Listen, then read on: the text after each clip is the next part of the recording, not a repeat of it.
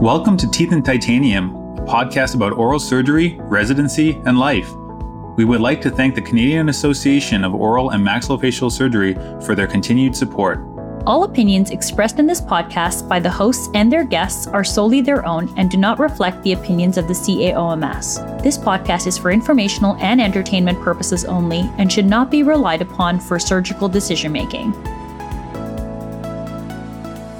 Welcome, everybody, to Teeth and Titanium episode 26. This is our October edition. Oscar, how's it going? Good. Happy Thanksgiving to all the Canadians. That is true, yes. Thanksgiving has passed. Our American listeners will have it next month, which never made sense to me. It was like you're almost like confused because you or were you like American? You're like, it's not Thanksgiving. And you're like, oh, it is. I'm back in Canada, so it is Thanksgiving.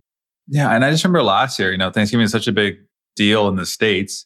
And no, I guess it wasn't last year, it was two years ago. It feels like last year, but two years ago and it's just too close to Christmas. It is too close. But I will say what I really like about it is the football on their Thanksgiving. Yes. That's what I do like about it. But it is, it's too close. Like you're a month. It's out. just too close. I love the fact that we have this October Thanksgiving. And it's tough knowing that we don't have any long weekends between now and Christmas. There's no holidays, there's nothing. So, you know, it's going to be like that's true. Grinding actually. it out. But I just found it was too close. I still think October. And you know what? For us, it's cold in November. So it's nice to have like, it's almost like the last fun thing of the, of the year. Definitely, definitely. So happy Thanksgiving to everyone. So you know, Oscar, I feel like we have a lot to get to this episode. I don't want to waste too much of Natasha's time with banter. So I'm thinking we just go straight into current events. What do you think? I would say I, I would have agreed with you. Let's just go to current events, but not for Natasha's sake, because if not, I'm just going to want to banter even more. out of spite? yeah, out of spite, for sure. All right. Well, Natasha, this episode's for you. Without further ado, let's jump into current events.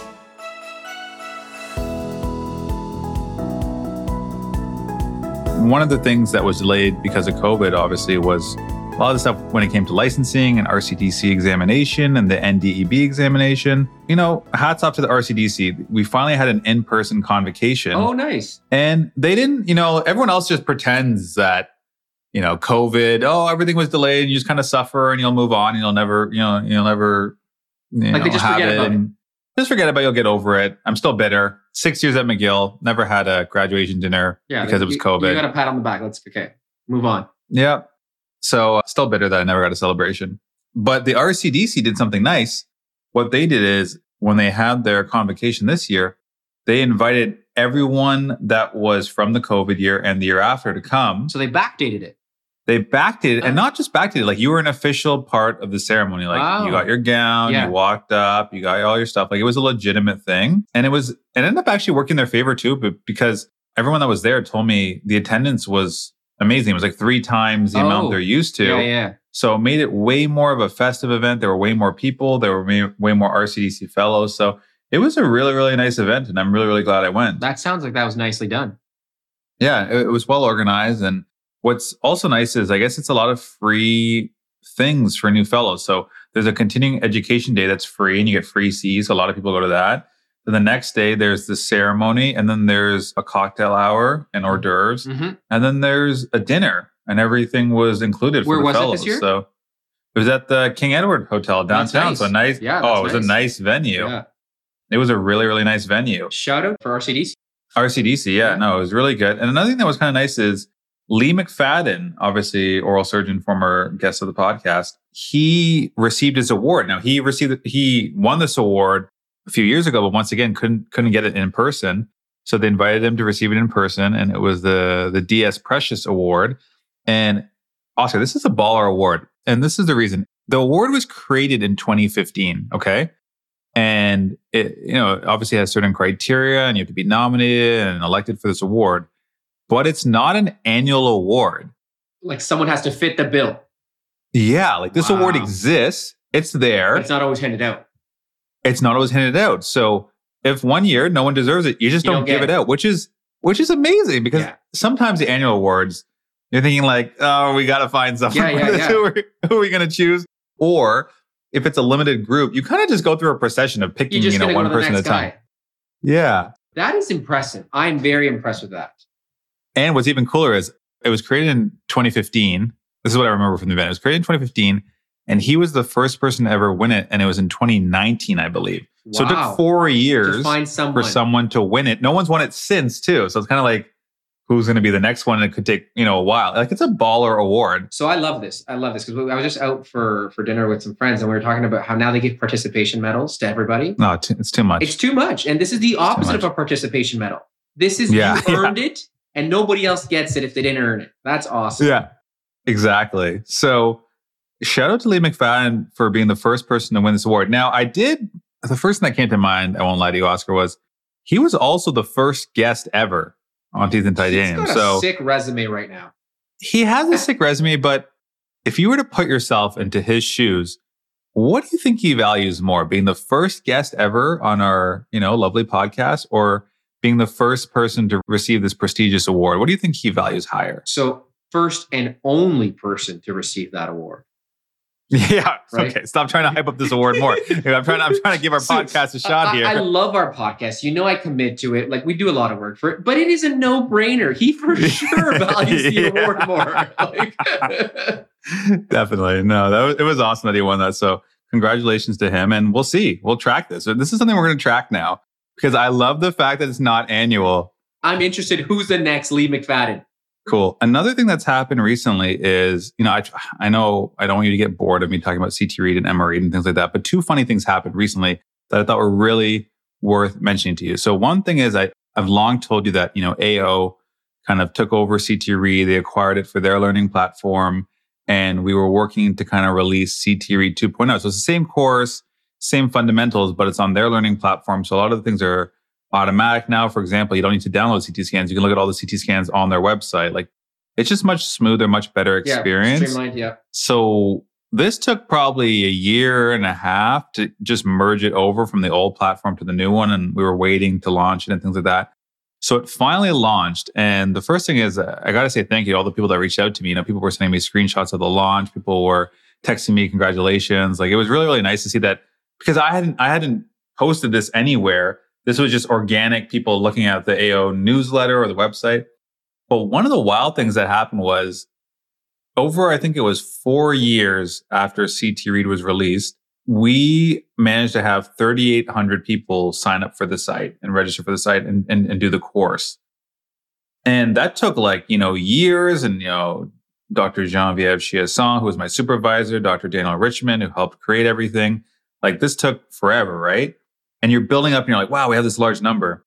And then when AO came around, you got to think, okay, this is a global platform. This can increase things for us. They emailed me within three days, three days of them sending out this blast. 705 people signed Yeah. up for the I, course. oh, honestly, I'm not even surprised. I'm not even surprised. like it's crazy. It's a different what- level, right? It's just a different level of exposure. It's a totally different level of exposure. But it's kind of nice to have gone through the organic upbringing first to realize how hard it is to get anyone to sign up and complete a course. And then see it blow up. Yeah. and then see it blow up. So it's been really cool. I'm liking the fact that now it'll be more global. We already got an email from someone that wants to do a Spanish translation. I'm down. No, we already got an email from someone else. No, no, I'm down for them to do it. I didn't, I'm not volunteering. Let's be clear. Oh, yeah, yeah, I'm yeah. just down. I was like, I was like, you signing up for this No, no, voluntary no, work no. to be part of the project? I'm fluent in Spanish, but I'm just down for it to be in Spanish. I'm not down to do anything with it. Yeah, I think if you were to, you know, pick some key languages and, and have translators, that'd be really, really cool. And that's something to work on. But that was awesome. So yeah, just really happy. If you haven't done CT Read yet and you were debating doing it or you just started it, I would highly recommend going to the AO version because it is much better. In fact, we're going to like slowly, you know, phase out and, and, Yeah, and activate the old version because we don't, Exactly. yeah, we don't want people to do the old one really. So just wanted to, to say thank you uh, for everyone reaching out about that and just super, super cool stuff. And we'll see what happens. I don't think that's a shameless plug. I think you haven't talked about it in a while, and that's a pretty big milestone. So I think that's awesome. Yeah, it was more just the number that shocked me. Like when they told me they saw my face drop, and I was like, "This is this is Yeah. this is oh, sweet." Oh, but, like, and it's funny because I'm not even surprised for a second. Yeah, because you know AO is a big global Yeah. platform, but you have to realize how many people there are in the world, and then it just becomes insane. Yep. All right, that's it for current events. Why don't we jump into our fan mail? So we love receiving mail from fans, and I gotta say the the quality of the mail is ramping up. The the locations of the mail is ramping It's up. It's been a good month. Yeah. I don't know if this is because now we said, you know, when you mail in, you're going to be talking to Brad and not us. Like, Maybe Brad's more approachable. is Brad more approachable? Brad, why don't you jump in here? Yeah, you're you're manning the mailbox. You, you've been kind of working on that. Have you found that you know there's been an uptick in mail, or people are being more polite and professional, or what do you think? Uh, it's tough to tell because I don't have access to the previous emails, but I do find I do find our calls and, and begging for responses probably is helping that people know that if they talk to us, I'm going to read them and I'm going to get you on air, hopefully. That's true. Yeah. That's probably it. But I will say the detail of the emails and the texts are, are much better. I, I'm enjoying them quite a bit. I really like them. So I'll get around to the first one. Oscar, I'll give you the second one. So first one goes, Hey guys, I finally got around to listening to a couple of your episodes. I thought they were awesome. Some great guests and topics, and I had some pretty good laughs too. It reminded me a lot of residency and fellowship, just goofing off with buddies and talking surgery. I'm a community oral surgeon, so it was neat to get back into that headspace again. Keep up the good work, fellas. You've got one more regular listener, Scotty, and this is Dr. Scott Martina, and he's in the West Coast. That's great. So, you know, you know me, Oscar, you know, I love to break down these emails. I just find it really fun. So at first, when I read it, I won't lie, he said, listen to like, I got around to listening to a couple of your episodes. I said, okay, well, So you always harp on that. Like, I know. And maybe I'm just too much of a stickler, but yeah, it basically comes down to one fundamental difference between you and I. You like people that, hey, they listen to us and Yeah. they enjoy the episode. And you're like, that's great. That's awesome. You need them to be hardcore, it sounds like.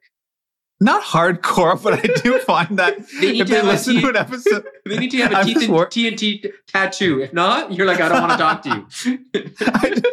It just fundamentally, I believe that if they listen to one or two episodes and then stop, I just feel like that that is like them saying, I enjoyed it, but obviously not enough. You know, what I mean, like I don't want to listen to you anymore. but the email isn't saying I'm done. It's just they've listened to a couple, and then we are not going to stop doing them, so they'll continue to probably listen. You're ruthless. And Wendell, I would say that then they took time to actually write us. So that's a good Yeah. thing. you're right. Yeah, Yeah, you're yeah. right. Two Exactly, episodes and they're exactly. like, I'm writing an email. I mean, that's great. Yeah, yeah. You're yeah. right. You know Yeah, what? that's a- that's a good point. I like that. That's a really good point. They listened to two and they already wrote. Okay, you know what? That's that's a solid argument. I'm going to listen to both of you guys. I'm going to be stopping such a stickler for that that one particular point. Yeah. So he liked the guests and topics. I, I like that he had laughs, and he brought up something kind of cool, which I had never thought about. I'm not sure about you, Oscar, but he said it reminded him a lot of residency and fellowship and just goofing off with buddies. And it is something I've said many times where I love the fact that this is a guaranteed way for you and I to hang out and chat and catch up on our lives and just joke. And people always talk about our chemistry or how we do this live or how there's no script. And the truth is, is because like we're just, as Scott said, we're just buddies catching up on life and, and talking surgery and funny things.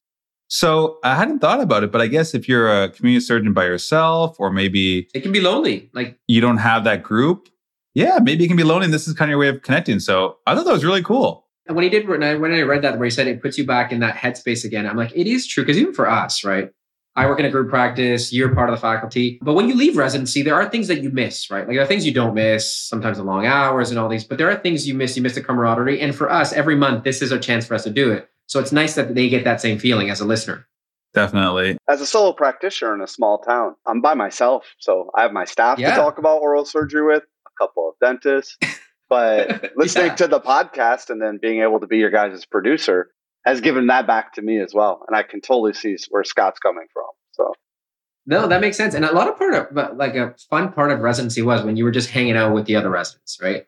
And you're just you're just both like, oh, what a long day, but you had fun. So that's nice to hear that that he kind of feels that way. And it's also nice that Brad backs that up, saying that yeah, as a solo practitioner in a smaller town, you kind of can feel maybe a little bit isolated or on an island. Yeah. oh, And one time I feel that feeling as well a lot, kind of reminding residency is being a staff now and taking call and having residents under me for, you know, clinic ORs, things like that. Luckily, there's a broad scope of oral surgery that you become comfortable with after residency and fellowship and working. But there's always the rare things or the things you're doing for the first time as a staff instead of a resident. And I'm really, really conscious about trying not to pretend Which is with the residents that like I've done this a million times and I know how to do this. Like for the stuff I know, I tell them I know and this is the way we're going to do it. But for stuff I don't know, or maybe I know but I've not done it as a staff or guided someone through it, I kind of purposely tell them that. But it does create this atmosphere of, well, that went well, or that was fun, or like you know, Well, okay, that, was works. pretty good. yeah, I was like, that went okay. So Let's roll the dice next time. It's like yeah, I do think it's a nice feeling and it's a nice camaraderie. So I'm glad that Scott gets that from kind of our bond. And it's funny because we've actually talked about him indirectly. I'm not sure if we we said it by name, but on a previous episode, we talked about Alero, who's from Dal, who was the previous CR AOMS president. And she did a webinar for new grads and them giving advice to current residents. And I was one of the speakers talking about fellowship, but Scott was one of the people talking about building a practice from scratch. Oh, that's awesome. And you know me, I always listen to these lectures. I love learning from other people. And his his presentation was phenomenal. And, and he gave like real world examples of the struggles you go through. Like he was really, really good and, and a really good presenter. So it's it's funny how full circle now it comes around. And we talked about him a long time ago, but now he's a listener. So I don't know if he was in those couple of episodes he listened to, but now he's a regular listener. So Yeah, he might shout catch up to that episode that he was in. Yeah. Yeah. Uh, shout out to him. And I think he's out in Kelowna, so he's probably living loving life out there anyway. Yeah, oh, definitely. Yeah. West Coast. Yeah. You know how uh, you can tell someone is from the West Coast? They'll tell you they're from the West Coast. Yeah, 'cause within they like know the it. first minute of speaking to them. yeah. yeah. Like I'm from the West Coast. I'm like, I didn't even ask you your name yet. Yeah, but you know what? I don't blame them because I had not traveled to Canada until the pandemic hit, and then we were only allowed to travel Canada, and I went out to the West Coast. you only went west. You went west so many times. And I'm like, wow, like this is a beautiful area of the country. yeah. ICOMS Vancouver next year. Yeah, yeah. CMS meeting Vancouver. We'll see. Now, Wendell, as a Western Canadian original, bef- when I first moved to Canada, I do want to let you know that West Coasters have a certain feeling towards people from Ontario in a way too. That there used to be a Coors Light bulletin board that said "colder than the people in Toronto" in Vancouver. So I was gonna say, I'm sure it's not positive. Yeah, there's no way it can be positive. No, no. And again, I shout out to the West Coast. We love the West Coast. yeah. Oh, so you want to tackle this second email? Yeah, the second one is honestly shout out, but it's a long one too. Thanks for making me read this one. so, hi guys, I'm an Australian OFS and I fortuitously stumbled across your podcast. I wanted to let you know how good it is and how much I enjoyed the episodes I listened to. So he said episodes here. You're gonna get mad at him too. You better not get mad No, at him. Mean, it's a new me. okay, okay. no, it's fine. a new me now. I'm, I'm trying to approach this from what you guys said, which is listen. Okay, he right. stumbled across our podcast and listened to multiple episodes. Okay. I'm liking it already. Okay. It was nice to hear you speak of people like Mark Engelstad, who I've taught with a few times, and Clayton Davis, who I've had the privilege of attending courses he has run. The episode with Michelle was excellent, and your synopsis of the need to do medicine was spot on. I would add to the reasons you gave the political aspect. I was in the first group of Australian trainees that had to do medicine in 1995 in order to sit the fellowship exam and thus be registered as a specialist. During that time, there was a war with plastic surgery over trauma and oncology. As soon as we had well trained medical graduates, the Associated Medi specialists saw as another medical specialist and fell in behind us. Prior to that, the PRS organizations would refer to they're just dentists to block access to the theaters, etc.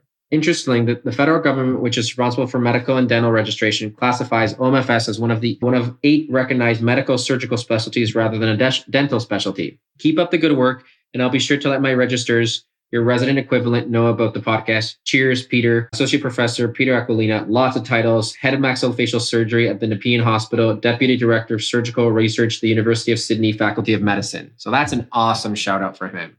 Yeah, for sure. So first of all, digesting this email, he's from Australia. Yeah, amazing.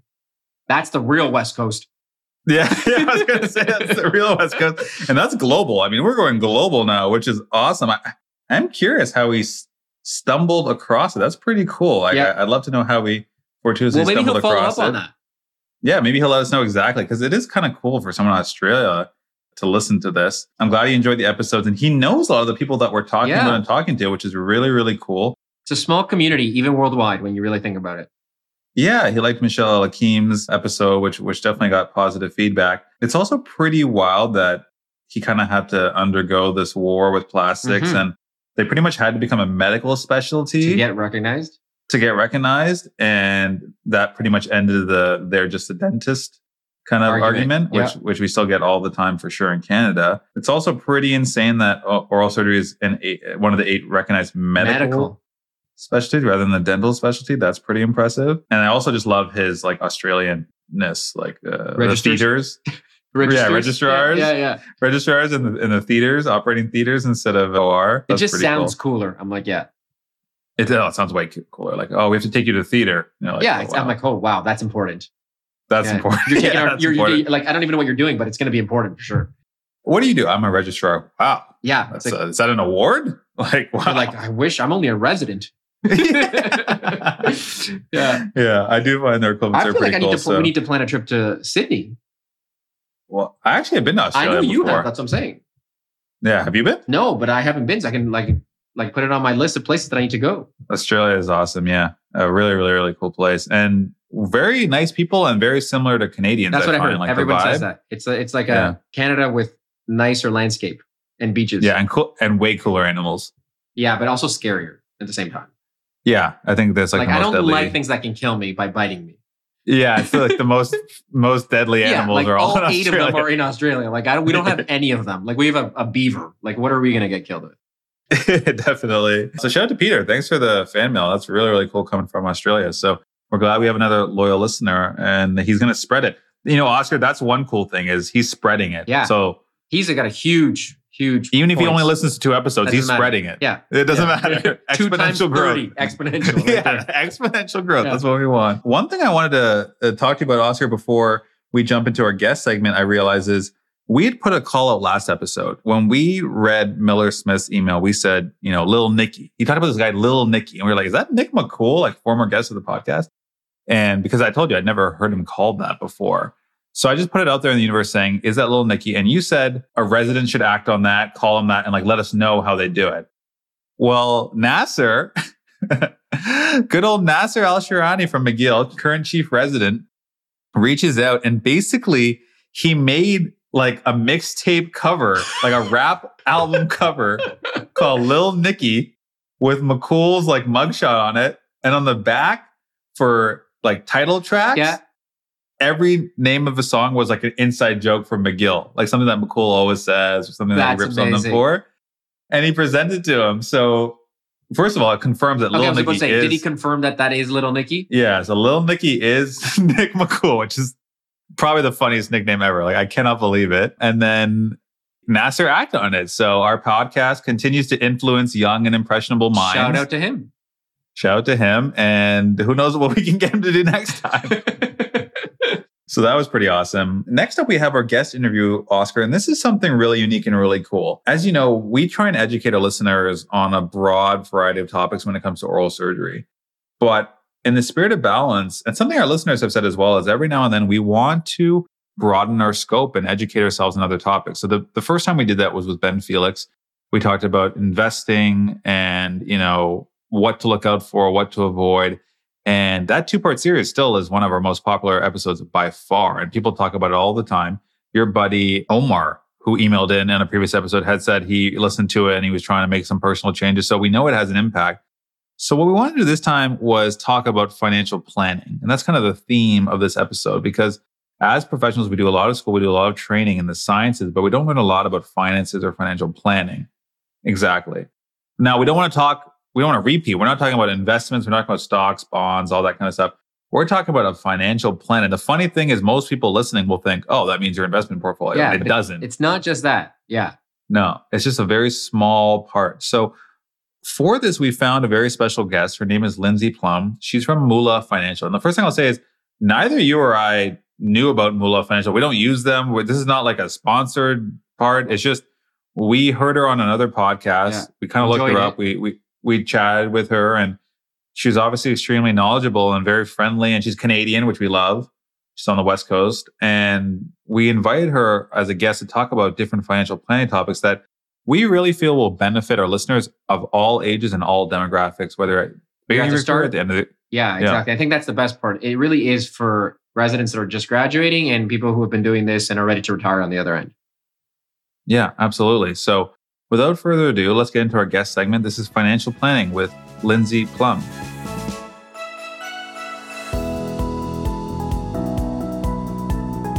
All right, we'd like to welcome in our guest. Now, this is Lindsay Plum from Mula Financial. Lindsay, how's it going? Great. How are you guys? Good. We're, we're really excited to have you on board. We're really, really excited. We've been doing this for three years now, and obviously, the majority of our episodes are about oral surgery, educational content, things like that, boring stuff. But every now and then, we like to spice it up and add something about real life. So previously, Money. we had an episode. Yeah, That's right. real life. That's So, real so as it far, gets. yeah, I will say so far, real life has only been money. We would Yeah. like in the future maybe something about work-life balance, or I don't know, family, or uh, know, something like that's that. another day. That's another day. Yeah. but for now, it's all about money. We had a previous episode with Ben Felix, which is pretty much one of our most popular episodes Yeah, ever. Just love talking about investments, basics of investments, things like that. But yeah, no, he he introduced us to you, and uh, we listened to your episode on his podcast, and we really enjoyed it. So. For our listeners that maybe don't know you as well, can you tell us about yourself and your journey and what you do now? Yeah, absolutely. So I'm out in Victoria, BC, as I like to say. It's Canada's Hawaii out here. Nice. Uh, gorgeous place to be, especially this time of year. And and so I am an accredited financial counselor and I used to be a licensed financial advisor and I own the company Mula Financial Coaches and Advisors with my husband. So that's been a very interesting journey. I started out with a license that allowed me to sell investments and insurance and really loved that piece. But what I didn't love so much about it was the day to day. I wanted to talk about day to day money as well as long term big picture stuff. And there wasn't really anybody out there talking about day to day. All sorts of, you know, well educated and awesome people out there talking about the big stuff like investing and insurance, but not so many people talking about the practical and, and the day to day. So I made a, a little bit of a shift and that I still stay really, really involved at a, you know, company level at, at Moolah. And uh, we do financial planning and retirement planning for, for everyday everyday Canadians. That's really interesting. And when when you say you made that shift, when did you actually make that shift? I think it was in about I'm going to say 2017. Maybe 2016, but about 2017 is is yeah when I when I made that shift and and so in that shift I I created a, a course for women called the Pretty Money Club and started a Facebook group called Black is the New Red a conversation about money for Canadians. So it's coming up on 10,000 members. It's a very, lots of awesome. really fun conversations happen in there. Everything from like real high level stuff down to, you know, how much is everyone paying for their cell phone bill? Am I getting ripped off? Wow, Everything in between. That's great. Mm-hmm. But it's funny yeah. you mentioned that because even before you said it, I think Oscar and I, when we talk about stuff, we only ever talk about big picture stuff. Yeah. Yeah. You know, where do we want to work? What do you want to do in five years? What do you, Maybe you know, investments, long term, yeah. mortgage, house, like long term family, stuff like that. We don't talk about the day to day. And I guess about it. Like I don't even. I don't even think about it that much because, uh, and I'm sure this is your experience. Is everyone thinks, okay, big picture, long term, that has a big impact. Day to day, small numbers, small things probably doesn't have a big impact, but I'm sure we're going to find out today that maybe the day to day matters a lot more than we think. For sure. Absolutely. It's going to get you to the big picture, right? Like if you miss out on your day to day and you drop the ball there. So I think that's a huge niche. That's pretty impressive. Yeah. And um, I would assume that dental health, if you're not flossing and brushing, somebody might end up in your chair. yeah, right? Like yeah. the day to day makes a big difference with Tell the them not to floss or brush. We need yeah, yeah, yeah, we, yeah, we want them to come see us. Yeah, exactly. We want them to come see us. Um, Flossing is a myth. Yeah, exactly. terrible for you. you get carpal tunnel. You don't want to do. Speaking of, like you were listed all these titles, and it was very impressive. Mm-hmm. But what are the different type of financial planners?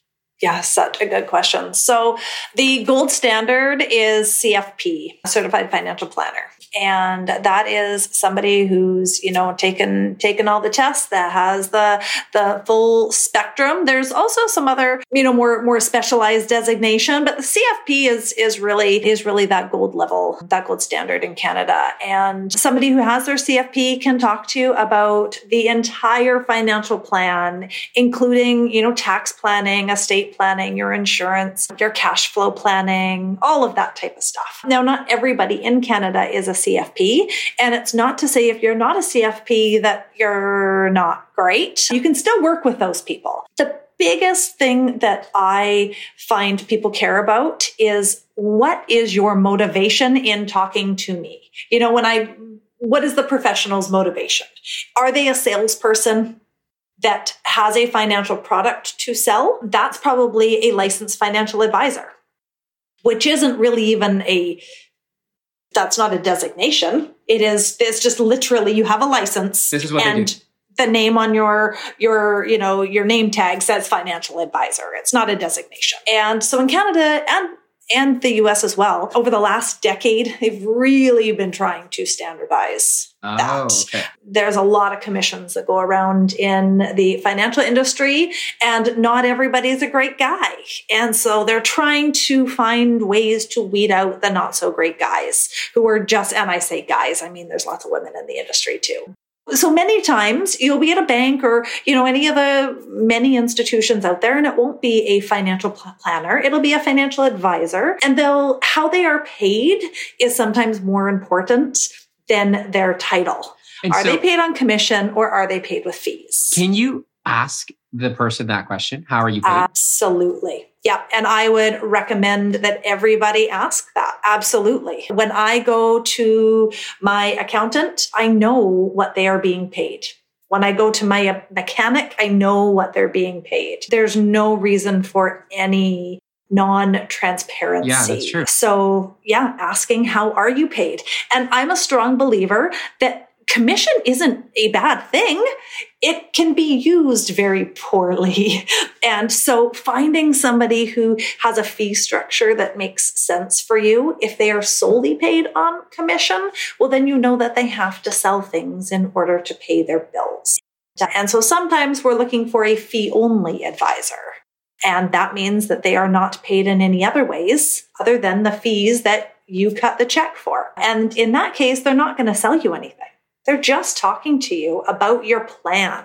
They're more of a consultant than sometimes than than what you would expect. I think I think that's probably one of the most important things that people need to learn, and we really tried to stress that as well on our previous episode with Ben when we talked about investments and mutual funds and how you know they're making a commission based on selling in a mutual fund or an ongoing fee that they're getting, whereas they may not have a motivation to sell you an index fund. Why? Because they don't make a commission off that. There's no rolling commission. Um, there's no standard fee for them. So I think that's a, a huge thing to ask. It, it is funny that you mentioned it because although it sounds a little bit strange to ask someone, you know, how are you making money or how are you paid?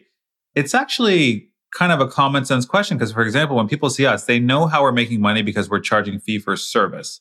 So if someone is a fee only financial planner, they know they're paying you a fee and there's no other motivation because no matter what you decide, you just paid them the hourly rate or they're still getting whatever it was. Whereas at the bank, you you don't know if, if they're just an hourly salaried person, then you're like, okay, well, they're just telling me what they think or what they do.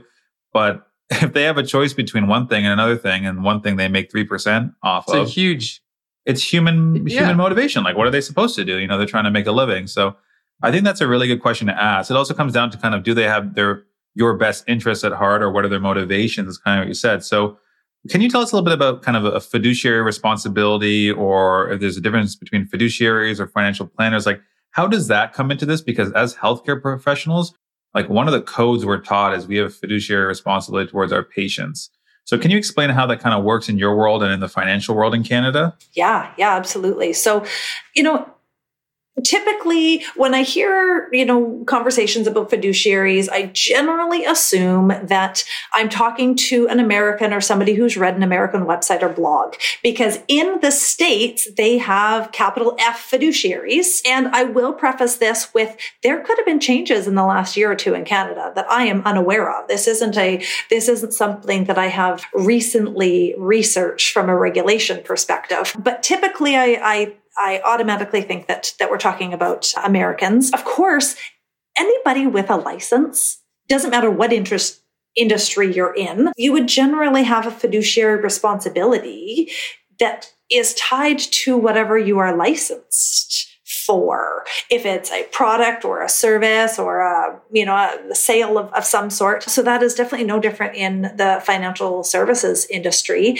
Every province that offers licenses for insurance for investments for securities these different things they all have a fiduciary responsibility. If you are a cfp part of having your, that designation there is a fiduciary responsibility to have your client's best interest at heart at all times like I, I, was saying before, I really feel like if we can if we can see how somebody is being paid, we can you can track their intentions. So generally speaking in Canada, I think if you're if you're licensed, if you're working for a company, if you're, you know, if you're contracted with different companies, there is that fiduciary responsibility and and it's it's just great to know how they're how they're paid. I, I feel so strongly about just knowing how they're paid what would you advise to someone who is and what would they look for when they're choosing a financial planner yeah this is such a good a good question because i talk to people all the time who have the wrong financial planner and i don't mean that there's anything wrong with their financial planner but the match is wrong. So sometimes, you know, they're using their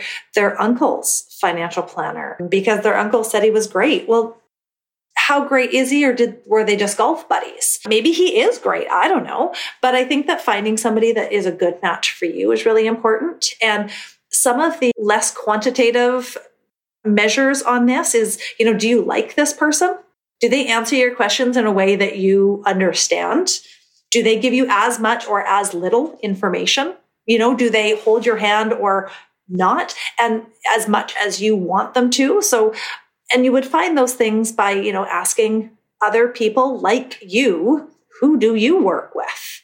And then doing the research on how are they licensed, what are their regulations, how are they paid, and doing an interview. And you know, there's a, some websites that give you you know 25 questions to ask your financial planner. That's one great way of doing it. And another great way is you know just having a conversation with them, somebody who's in your time zone. Yeah. And if not in your time zone, like maybe kind of close to your time zone. If you are somebody who needs to meet with your financial planner on the weekend, finding somebody who can meet on the weekends. If you are somebody who, you know, is tech savvy, finding somebody who does Zoom meetings and has an app would be better than, you know, somebody who's still paper based on everything. We have found that people people save and invest more money when it's easy and so technology can be really important for that. And uh, yeah, but I, I sometimes think that the less quantitative measures are, are more important. You can work with somebody fantastic, but if you don't really like hanging out with them, and if they confuse you more than before you asked your question, you might not ask your questions. Yeah, if you don't feel comfortable. Yeah, yeah. Someone you can ask the dumb questions to.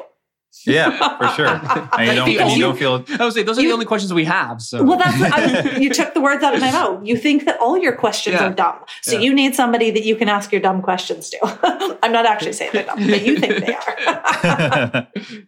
so, who do you tend to work with? Do you work with a lot of medical and dental professionals? So we don't work with a lot of them. We have a very wide spectrum of, of Canadians that we work with in all different all different professions. We've got, you know, teachers and lawyers and doctors and dentists, you know, kind of kind of the full the full gamut. Our specific niche is everyday Canadians because that's a niche that not very many people in our industry are all that interested Yeah. in. Yeah. So yeah, but definitely full spectrum for sure. And so with the with the dentists or physicians that you do work with, how do they compare to other professionals and what makes them or what makes us unique? Yeah, I found that most skilled professions, they are intelligent and they know that they could understand all of this other topic, but they don't often. And they often want to because they know that this is no more difficult than what I do every day or the school that I had to to you know finish in order to be where I am. And so they want to do it on their own or they want to be involved or you know have a have a good general level of an understanding. And so those people tend to often gravitate towards a fee only planner somebody who will put a plan together and not sell them a darn thing. You can go and there's it's 2022 there are such good websites out there every you know every major bank that all of us use for our day-to-day banking most of them have really great trading platforms nowadays and you don't have to be a rocket scientist to do it you probably should have a plan to follow should it be an RSP, a TFSA? Should it be a personal pension plan? Should it be a spousal RSP? All these different things, because that makes a difference long term. And that's the financial planner's job is to show you how, you know, scenario one would look versus scenario two. If you want to invest in real estate, great. Let's put that into a financial plan and have a look at that. So I find that skilled professionals, they are, they're, they want to understand and, uh, you know, depending on where they're at in their in their career. Sometimes your bandwidth is is not there to have any interest in understanding one more thing. So that's a that's a real phase too. But yeah i like i like fee only advisors or field only planners excuse me for for those types of people because you know there are really great websites and wonderful portfolio managers as well like ben felix who can put together a portfolio for you. And having a financial plan that looks at the big picture not just the investment piece uh, is really yeah. helpful. It makes a lot of sense. Like in, in my personal life i've never actually asked you oscar so i'm not sure what your answer would be but i have a, a financial planner and it was a similar model where you pay a fee for them to look at everything and make a financial plan. And then you can just take that and run with it and do it all yourself. Or you can then pay like a monthly rate for them to kind of remind you and track and help do things because the reality is we want to understand what's going on. Maybe we're curious about it, but we're just so busy. We don't have the time to keep up with it, or we haven't had the training, or we haven't learned about it. So for just to give you some background on us, Lindsay. So for me, I purchased an oral surgery practice last year. Prior to that, you know, I had done a lot of school, a lot of training. I'd done 14 years of school after high school. I'd done a lot of school, a lot of exams, a lot of courses, a lot of classes. And at no point did I ever learn about accounting, taxes. I had to do a payroll for my employees. Never done that before. You have to think about sick days. How do sick days work? How does vacation pay work? All these different things that you're never taught in all this school. Yeah. You all of a sudden have to be an HR professional yeah. in addition yeah. to an oral surgeon. Yeah. So, you know, we heavily rely on other people's expertise. I think what's nice for, for Oscar and I is because we're specialists. I feel like specialists value specialists. We value people that specialize in one thing because we know how much it's helped There's us. so we want, yeah, we want to find the expert. So that's kind of what I've relied on. Oscar is an associate. So he, he works as part of a group practice. He's more of a show up, make as much money as he can in as little time as possible and go home. so Oscar, do you have Sounds a like a lovely planner? model, doesn't yeah. it? I think I think he's just showing how jealous he is right now. Yeah, I'm kind of jealous. Yeah, I'm kind of jealous. Yeah. You could yeah. hear the jealousy yeah, from the, uh, the, the yeah. So I do, and actually I have a question because we, we were talking about commission and fees. And so when we talk about, I don't, I don't think even when you go to the base level, I'm not sure if people even understand the difference of that. Like even with that, in the sense of like, how do you? So if someone says we are going to charge you a 2% fee on all the investments you have with us per year. And so it's a percentage, but that is the fee they're charging you, or they can charge you a commission on a product they sell you. So even that, I think, is people need to understand that there's a difference. Like, okay, you're being charged a percentage, but that is the fee they're charging you. That's not a commission they're making on that product themselves. Yeah. So the biggest, the easiest way to, to understand the difference, the biggest differ- differentiating factor is who signs the check. Commission comes from somebody else, comes from the product creator, comes from the mutual fund company, comes from the insurance company, comes from whoever created the product. A fee is often in my world when we're talking about, you know, commission versus fee only, the fee comes from the client. It's either upfront or ongoing, but it comes from the client. It is transparent. It is agreed on. You see it right on your statement. It's not something in the background. It's not paid by somebody else that you're unsure. And so, yeah, that's the biggest, the easiest way to think about it. Commission is somebody else is paying it. A fee you are paying. Yeah. And the fee model is something we're so familiar with because that's how we run our businesses. We're a fee for service structure. So it's something that we can easily adapt to and understand because Oscar and I talk about this all the time, but we give patients an estimate for how much a procedure is going to cost. And you really have to try your best to stick to slash it. to stick to it and honor it because they've come into this procedure knowing I'm going to have to pay this. My insurance is going to cover this. And if you start violating that, you're kind of violating the trust that you built with the patient yeah. leading up to that surgery. Yeah. Absolutely. And these are a lot of things that people don't kind of realize. So in general, as a society, you know, financial literacy, people understanding these concepts, people maybe learning for the first time, how financially illiterate are we as a society? And maybe if you can even narrow it down to dental and medical professionals, because, you know, the big running joke is always that, you know, doctors and dentists, they, they don't know anything about finances and they're super gullible and they don't know what they're doing. So is that your experience or what kind of what, what have you seen She's like, clients yes. at least? well, I mean, I think, like I said before, I think all skilled professionals, especially, you know, those who end up you take on the the the trade that you are interested in. Like, are we you worse than the lawyers? skilled That's what we want to know. Are Are we you- better or worse than the lawyers? Like, that, that's what we want to know. I would guess that you're worse if I Yeah, had to. I would say if. I wow, had to really? put- Okay, yeah. wow. if okay, I had good to to put know. you side by side, but I, if I, I was betting, there's no. I would have for sure bet on the lawyers. I guess they're more shrewd. They look at contracts. they look at they the, read the more. break- exactly. Yeah. Yeah, Okay, they read all the all the The pages. fine print. print. Yeah. I'd be like, where do I sign this document? I can't even find the X. Like, And can you do it on like Yes. DocuSigns? I don't really have to read. I Yeah. can just Right. hit finish or Mhm. whatever. yeah, isn't it funny? Our industry has really tried to protect the client, and they've done that by getting, you know, 47 signatures and three different initials on 12 different pages yeah, that you Mhm. don't read No. anything. No. yeah. If we just could condense it to one or two pages, you might actually read it. Mhm. I agree. hmm Yeah, yeah, absolutely. Wendell, you asked me a question. I forgot what it was. It was how How something. financially It was illiterate do something you about find the this as yes, a, pro- a person? yes, Yeah. Thank you. She's like, that's how bad you guys are. I can't even remember the question. That's how illiterate you guys are. Uh, I think self-employed people and you know skilled professionals are they're good at what they're good at. And it's hard to be good at everything. And unfortunately, even though we use ev- money every day, it's something that we can get through life not really paying attention to sometimes, or not paying attention to the right things or at the right time. And, and you know, I love the, you know, the different websites and companies and podcasts and YouTube channels. There's I suggest to my clients all the time find someone you like to listen to. I mean, we've mentioned his name a bunch of times already. Ben Felix has a great YouTube channel that, you know, quick little nuts and bolts about money and investing and, you know, the, the big spectrum.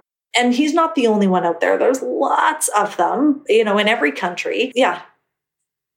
Or, or websites that send you their weekly newsletter and just kind of drip feed you in you know small portions if you're not ready to you know take on a, another degree in personal finance just a little drip here here and there can really make a difference because it's hard how are you supposed to know And then many people think about financial planning as just as an investment planning. And in truth, there's so much more to this. Can you talk about little extra things that, that we don't think about sometimes?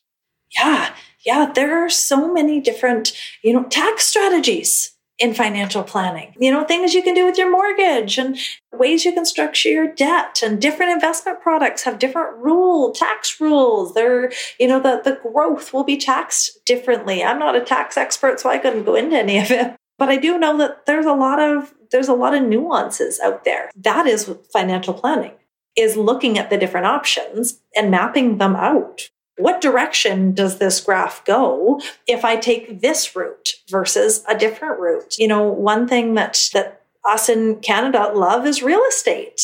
And there's not very many financial advisors that talk about real estate because Mhm. there's no product to sell. Yeah. Yeah. Yeah. How That's are they true. supposed to make money if you take your money out to buy to buy a house? Yeah. They're going to go broke.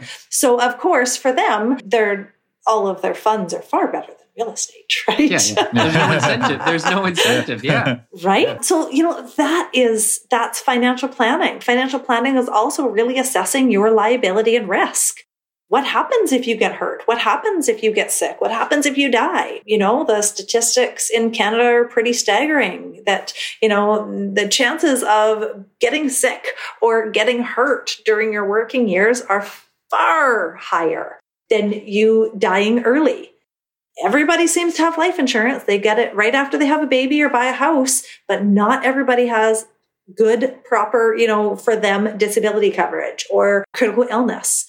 Disability covers a monthly, it replaces your monthly income if you're unable to work because you're hurt or sick.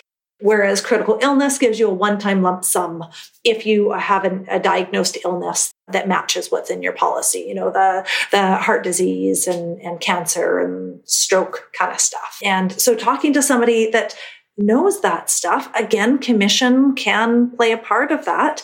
If all of their income comes from insurance, you might end up buying more insurance Then you if need, yeah. yeah. Then if you're working with somebody who sells insurance and investments, or just as a plan to help you analyze your risk or you can go on a bunch of great websites and you know do a your own analysis without any anybody else in your ear and and uh, you know ask somebody for a second opinion on it there's lots of lots of different options all of those things come into financial planning and a big one for business owners, especially business owners in Canada who like real estate. I just assume that anybody who wants to procure a good amount of wealth in Canada Yeah, is gonna- going to add real estate in, in Yeah. there at some mm-hmm. point. the cash flow planning for your retirement.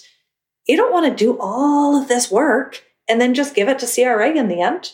That's not the goal. So the cash flow and the, the tax strategy planning for the withdrawal phase is just as important as the accumulation phase. It's more important because if you can't take out your money properly, what did you do this all for? Yeah. absolutely sure. Yeah. absolutely and you know people with with that particular piece you can have some really great conversations with a trusted accountant about that as well the actual tax planning piece they're not going to tell you what investment to buy but uh, but the tax planning can can certainly be done with their help for sure so it all goes into financial planning definitely not just That- investments So we have a kind of a, a broad listener base. We have a lot of trainees or residents that are early on in their career. They're still training. They have, you know, debt. We'll kind of get into that later on. Then we have, you know, the new grads, but then we have this kind of, I would say it's a sweet spot where the people that have been working, I'd say seven to 15 years, you know, they're not new grads. They're not established or getting ready for retirement, but they're kind of in that phase where they're, they know what they're doing. They have a nice routine. Maybe they have a younger family or younger kids. But now they're starting to look towards the future. You know, what is the next 20 to 25 years of my life going to be like? So, are there any kind of basic steps that those surgeons can do to protect and grow their money or things that they should look out for? Yeah.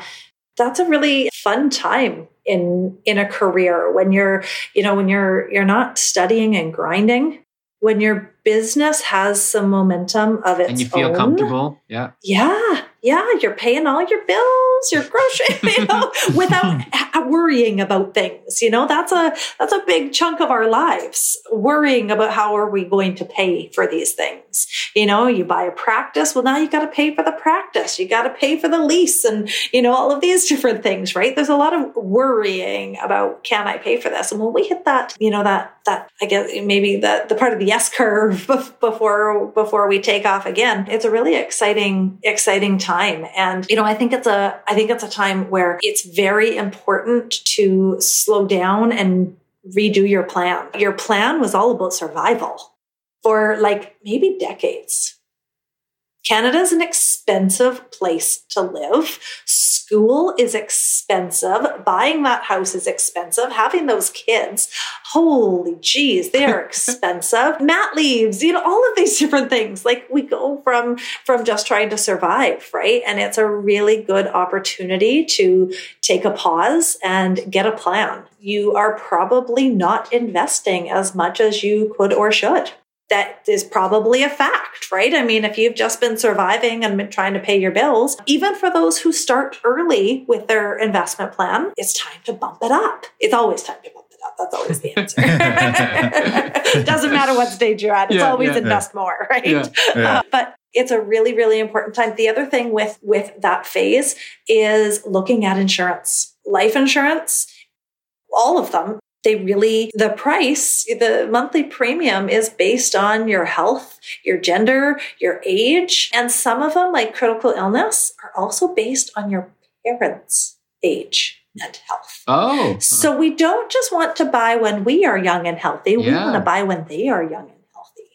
Oh, wow. I didn't know Wow, that. I didn't know that Insurance company Yeah. doesn't want to give you, you know, a policy for cancer if you've had a parent pass away early Huh. For cancer, especially Makes if sense. it's a hereditary cancer. yeah, yeah. Yeah. Right.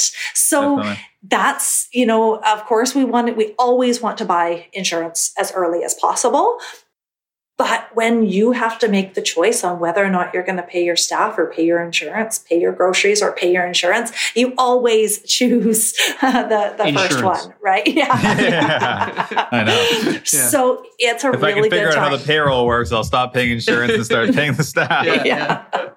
yeah. So at that phase, you know, there's a million ways to get to the final destination of, you know, your idea of wealth. You put a hundred wealthy people in a room and you will find near a hundred different routes so to, true. to reach that you know that destination. So at that phase it's not do this one thing or do that one thing. They can both get you there. It's slow down and have a plan. Make sure you're investing what you need to. Make sure that you have the right types of debt the right tax strategies and the right insurance. Oh, that makes a lot of sense. yeah. Yeah, And so and so speaking about planning and kind of day-to-day things where you're like we said trying to survive at first, what is the difference between budgeting and tracking? Yeah. So budgeting is a plan. It's looking forward. Tracking is looking backwards. Budgeting is creating, you know, I, I teach a, a lot of all ages. I do like high school workshops and young adult workshops, adult workshops. And uh, people always think that budgeting is something that you only do if you're broke. And I remind them that the Super Bowl has a budget. Has, it has nothing to do with how many zeros are on the numbers. Yeah. It's just remind a my plan. wife that? Absolutely. Yeah. She she can come hang out with me in the Pretty Yeah. Money Club. Yeah, yeah, for sure. Yeah, so budgeting is creating a plan to reach your goal. Your goal might be just to not go into any more debt, or your goal might be, you know, that next level where we're really looking at accumulating wealth. Tracking is looking backwards to see whether or not we're doing the things that we need to do. So when it comes to a budget, that might be you know, more daily, weekly, monthly basis, whatever schedule suits you. More often is better, but some people more often is too overwhelming and then they just won't do it anyways. So you got to find the schedule that works for you. And with your retirement investments and financial planning, you know, that might be quarterly. That might be, you know, every six months, once a year. And that would be a conversation that you would have with whoever, whatever professional you're working with on how often are we going to track this, who's responsible for that. And that'll help you to readjust, right? Things don't always go according to plan. Another thing that I find really difficult is, as you said, at the beginning, you're in survival mode. So Oscar and I are both new grads. You know, we're within five years of graduation. We're in survival mode. We're just trying to, you know, pay the mortgage that we have now, plan for family, pay the bills, just kind of keep on track of things. And you're just, you know, paying off debt.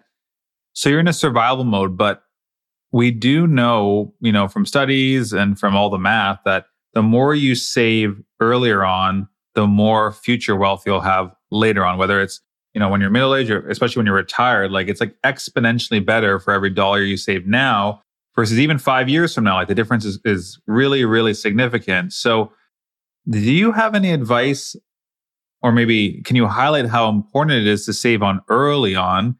And how do you actually figure out when you can start saving safely? Because when you're in that day to day survival mode, and as you said, budgeting, tracking, there's a little bit of fear about saving money or putting it away in a long term thing because you're always worried. What can I, I, need it? afford? Yeah, can I afford to just not need this money right now for a long time? Like it's a little bit, it's a little bit intimidating. So, Yeah. what advice would you have regarding that? Can I afford to save or invest is a really common question. You know, for lots of people under 50, right? We haven't hit that stride yet in a lot of cases, right? And it's why I think budgeting is just so powerful. Let's tell our money what route we want it to take rather than always just being reactive. Investing or saving something is always better than nothing. It's a muscle that can grow. So, you know, pick up the five pound weight now, you'll get the 10 pound a couple weeks from now, and you'll go from there. And uh, so, starting small, starting often is is really really important. I also think that with a with a budget we have to make sure that our debts and our some fun money, some spending money are important. Yeah, we want to make sure we have insurance if we get sick or die. Yes, we want to make sure we have big accounts for if we make it past 65. But what about now? Because my kids are young now and I want to make my memories now. so that is important. We don't have to worry about that problem. Oscar and I are constantly made fun of it. We we we probably spend a little too much in the now. We don't worry about the later. I'm not, I'm not saying we're buying you know fancy cars or anything like that, but we constantly get made fun of because experiences. We Yeah. love experiences, just like you said. We want to travel, we want to do vacation, we want to do conferences, and we get made fun of all the time for that. But it's kind of what you said, which is we want to make the memories now because you don't you don't know what's going to happen. Yeah, Yeah, yeah. yeah, like- and my- like anything, it's a balance, Yeah. right? And so without a financial plan, you don't know what the future could or should look like. Without a budget and tracking, we don't know what the now looks like. It's really hard to to know which one should how much money should go to each side. So, you know, with my clients, we'll put a budget together and we'll say, okay, we're going to save a thousand dollars. What does that look like in the future? Or we're going to put a thousand dollars on our debt. How quickly does that get us out of debt? Okay, well now scenario B. What if it was five hundred dollars? What if it was two thousand dollars? Mhm. Like, let's do some quick math and then And- make a choice. And let's see where this takes us. Yeah. Yeah, Yeah. yeah, because that can be a fun experience too of checking your account and seeing it go up. And, you know, buying investments with your kids can be an experience. There's lots there for sure. But yeah, can I can I afford to do this and how do I afford to do this? I think it just always comes down to the budget. We can see where maybe we need to cut back on some spending. For some people, they're so worried about their debts that they're not spending anything outside of their debts. And quite honestly, I mean, picking up, you know, some other ways of making additional income, whether or not that's doing, you know, more work or there's a million different ways out there depending on what people's schedules. And that's not necessarily you know just one person in that whole household. That could be the spouse even if they're at home with the kids. If they brought home even 400 bucks a month walking some dogs. I mean i'm talking like real basic stuff that $400 a month can be a nice vacation once a year. That type of stuff. So just sitting down and having a budget to or creating a budget to find out what can we afford right now because it's hard to say which piece is is more important. I mean they're just all important. And we just want to make sure we have you know something to go into each of those pots i think. One segment we always do on our show is called Resident Reminder. And normally it would be we would take an oral surgery topic and explain it, you know, on a basic level to a junior resident or a senior resident or something like that. But what we love to do with our guests is kind of incorporate it with the guests. And it actually works out really well with you because, you know, we have a lot of trainees, residents listening. This is way more And- valuable for them. Yeah, like they're at the beginning. so they haven't made the bad habits yet. They haven't made all the mistakes. Like they're fresh, they're willing to learn and they and they want to know what to do. So starting off this segment, what advice would you give to residents regarding their financial status when they graduate? So what are some common mistakes to avoid? And just to give you kind of a sense for how our residency works, you know, you go to you do undergrad, then you do dental school. And dental school is usually extremely expensive. It can be anywhere from 40,000 to a 100,000 for some people uh, in the States a year A year. Yeah. A year, and then yeah. a year, and it's four years long. So people can be anywhere from two hundred fifty to five hundred thousand dollars in debt once they graduate that. Then they start a residency program, which can be four or six years, and that'll pay usually around between forty to sixty to seventy thousand dollars a year, kind of slowly going up each year, similar to medical residency. So then maybe they've been using that for their you know apartment, their rent, their daily living, their expenses, and maybe if they're lucky, they've been like clawing away a little bit of that debt, But, it's not much. most of the time they probably have not yeah. yeah. and then they graduate and fortunately as an oral surgeon even if you graduate and you're working for someone else or you're not as busy at first you should start making a comfortable salary like instantly compared to your residency salary so what mindset should they be in from a graduation point of view and what are some common mistakes that they should avoid Hmm. I would say the biggest mistake that I see being made is waiting for the paycheck before creating the plan. A plan does not require a paycheck. Doesn't matter how much money you are making. You can make your plan for when that paycheck does arrive. So knowing when my income is, you know, fill in the blank, this is how I'm going to spend. And I'm all for even saying that that includes a new car. I'm not, you know, you don't have to scrimp and save on everything and put it all away. There's a way to, you know, have your cake and eat it too. And, but I would say that the biggest mistake is people think I need to have the income before I can create a budget. And we all know, I mean, you start the job and your your spending automatically goes up because that's just how it goes. You're busy you might have you know maybe not more stress but new stresses. And then you sometimes people they're not thinking about this stuff again until they're you know well into their 40s and 50s so yeah have a plan now. And if you can't start, if you can't take action on it right away, don't worry at all about that. Just get get the plan. And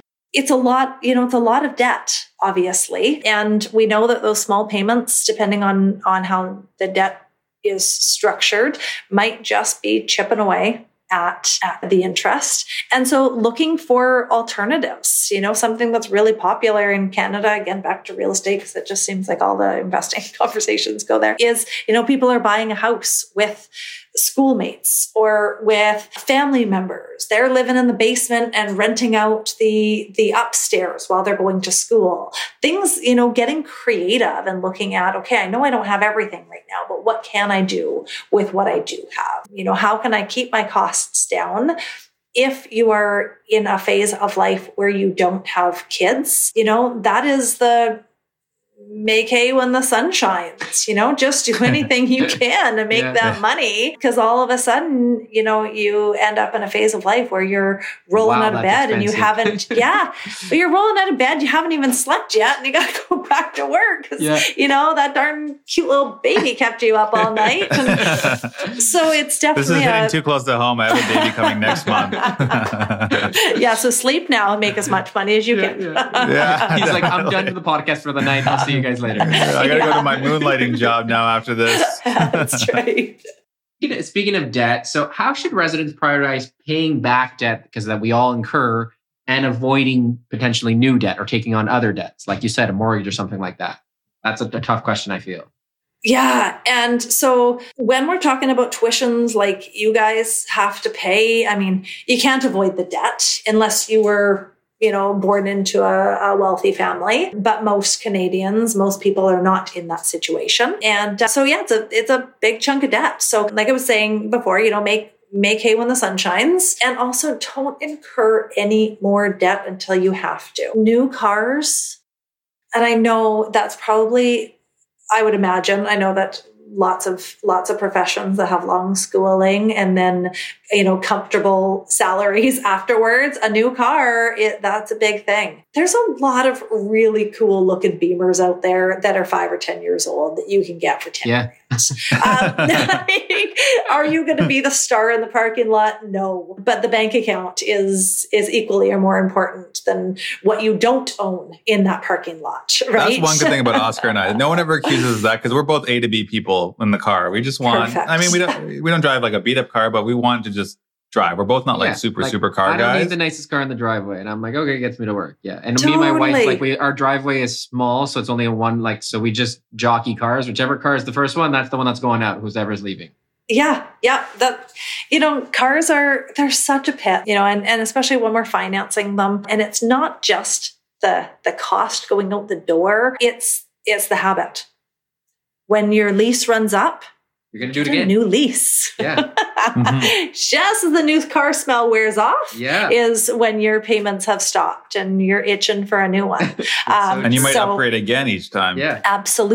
Absolutely. So cars are a huge, a huge one for me to not start that habit when your when your income comes in. And and then I mean, obviously you just got to pay off the debt in whatever fashion the, you know, your debt allows, right? Depending on how you have financed your your education. Another thing that really, really makes a big difference with debt. And it sounds so trivial. This is back to our very first, you know, couple sentences on the the day-to-day stuff makes makes an impact. We go into a lot of debt over food. People don't realize it, but I don't oh, know about ter- you. terrible. Oh my gosh. So bad. Who who pays for skip the dishes with cash? Apps don't like cash. It doesn't work that way.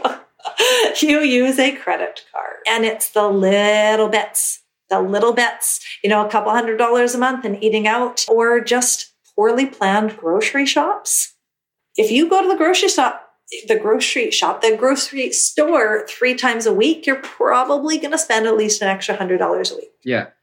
And you're just going to be because strolling down the aisles. Yeah, hundred percent. Absolutely. And so we don't realize that like that's money that could have gone onto our student loan. That's money that could have gone into our vacation account or our mm. investment account or our, you know, I want to buy a account. business account. Yeah. yeah. Yeah. So paying off the debt as as you know as fast as possible. But like we were saying before it's not you know there isn't one area that is ultimately more important than another. You know getting out of debt is important. Having your insurance is important. Saving for your future is important. And enjoying your life while you are here is also important. So creating a plan for your debt. Know when you're going to be paid off and stick to it you kind of touched on this briefly, but we always hear that there's good debt, bad debt. What are people talking about when they say that? And is this sometimes a misnomer where you can get maybe caught up by saying, "Oh, this is good debt, so I'll just get more and more and more good debt"? You know, how, And then how I'm would you elaborate on that? Yeah, Yeah. because I, do- I do find that I can understand Mhm. conceptually, you know, what good debt, what bad debt would be, but then I do find it's kind of a slippery slope because as soon as you think, you know, there's good debt, maybe you can just have as much of that as you want. And the, you know, the other kind of analogy I always think of is, you know, how they always talk about like there's good fat and bad fat. Like I don't know, avocados are supposed to be good fat, but you can't just eat avocados That's every day. right. Like it's just, bad things are still going to Yeah, happen. like there's a right? So- limit to how many avocados you're gonna have. Yeah. Absolutely. Yeah. Yeah. you're not going to feel so hot after that. Yeah. Yeah. So how does that work for debt? Yeah. So, I mean, the, the quick definition of, of good debt and bad debt, right? Good debt is something that's going to pay you in some form or fashion. So either through an income, like when you buy a business, it is paying us and or it is the, the value of what you purchased with your debt is going up over time like a business or real estate. You could also argue that student loan debt, if you are working in a profession that you went to school for and that profession is going to pay you more over time, you could argue that student loan could be in that Yeah, in that that's true. category. I mean, if you've gone to get, you know, some generic education and then you're not using it, well, maybe we'd consider that bad debt. A bad debt is something that the the value of the asset that you've purchased is declining or there wasn't even an asset to begin with. It's, you know, just kind of gone through your fingers or out the window. So, can you have too much good debt? I think so. If you are acquiring a debt in order to buy an asset without understanding, without a plan, without some advice from a professional, whether or not that asset is a good thing for you, how are we going to use this asset later? How are we going to get rid of that asset? later all of those things so i think that you know you could you could say that you can have too much good debt you know and and the way that interest rates you know right now is are going up and real estate is going down even good debts aren't feeling so hot in canada right now as people's mortgages have gone up you know, a lot of my clients, like 500 or $1,000 increase just in the last two months. And we have another, I can't remember the date for the next interest rate increase, but it's right around the corner. We're getting another increase very, very shortly here. But that's a good debt because it's, it's, you know, an accumulating asset. Just may not feel like it right now. It, yeah, it Yeah. certainly does not feel Yeah. like it right now. Yeah, absolutely. Yeah, no, definitely. We wanted to give you kind of a, a shout out as we as we get towards the end of the episode. You know, Oscar and I, we we've always wanted to have more female guests. We've had females before, but you're like our first like featured guest. And one thing we've noticed Cool. is that in kind of both our professions, I would say, you know, in surgery, it's very male dominated. Mm-hmm. I find the finance world or people that are interested in finances also tends to be very male dominated Sure. maybe is. the husbands take care of it. I know in my personal family, my wife does all the, as you said, budgeting, tracking, maybe day to day stuff, bills, and kind of keeping track of that. Whereas I am pretty much responsible for all the long term things and, the company and the business and the, and the loans and the investment strategy, stuff like that. And she has no interest in that side. Like I've tried, you know, you, as you said, there's websites, there's intro things, there's podcasts. I've tried to kind of make her interested, but she's really not. And I've seen that in a in a lot of other people. So I'm kind of interested for you. How do you feel about you know male versus female financial literacy? And are, is there anything that we can do to address it? Do we have to address it? Like, what would be your recommendation there for us being in you know relatively new marriages? Oscar, before she answers, I would ask you kind of how it works in, in your house as far as finances or decision making. How does it go in your house? so my wife is awesome. I'll start. Oh, that, that was a nice little prequel there. By the way, did I have to clarify that my wife is awesome too? Like I didn't say that, but Yeah. dude, I'm happily. Wait, wait, one second. I'm happily married. I love my son. I'm Yeah. happy we're having another baby. She's a great wife. Like, do I, anything else I need to say, Oscar? I would say, Like, yeah, like, qualifier? I'll, I'll start with Good that. tip, Oscar. Yeah. I will start It never with that. Yeah, we are happily married. No, she she is awesome, but I would say not the best financial person in terms of seeing things long term. She really, really sees things short term. She's not an overspender or anything like that, but she sees short term and kind of wants, well, this is what we can do, but doesn't think, I think, in my opinion, far enough down the road. It's not to knock her family at all, but I, I think her family's kind of like that as well too. And I come from a very different family. We come from a very save, save, save type family. My parents were both immigrants. So we have very different perspectives on finance. And so I would say I control or no control is not the right word because we like we I we Manage. have- yeah, yeah, exactly. Because we Yeah. have access to each other. Everything is, is open, but I would manage pretty much everything in, in that Yeah. Yeah. Yeah. I mean, in terms of financial literacy and, you know, the household roles, there's been a dramatic shift in the last generation that most households these days seem to have women managing the finances. Yeah, a really, really dramatic shift. When I see that it is not following that trend, it is often because the husband i mean obviously it's 2022 we're talking pretty stereotypical you know picket fence families here. That's not to discredit any other type of household. But in those stereotypical white picket fence kind of households those who are not following the the female management is often if the husband has a has a highly skilled or highly technical type job or they are in an industry that they are around other dominant male personalities. If you are, yeah, if you're, I mean, you guys are in an industry Yeah. that is we are. Yeah, male we are. dominated. This sounds like our criteria. This why- sounds like yeah. you're describing This us. is like I'm like, wow, that's that's pretty funny. Yeah. you go to a conference, you're at a golf tournament, you're in the surgery room, it's Yeah, yeah. all you know, older men or men of different ages talking about stuff. And so we tend to follow those who, you know, mimic who we spend the most time with. For couples who have, you know, more of the, the managerial or mid, middle management or hospitality, maybe, or like, you know, many of the other professions out there or jobs out there.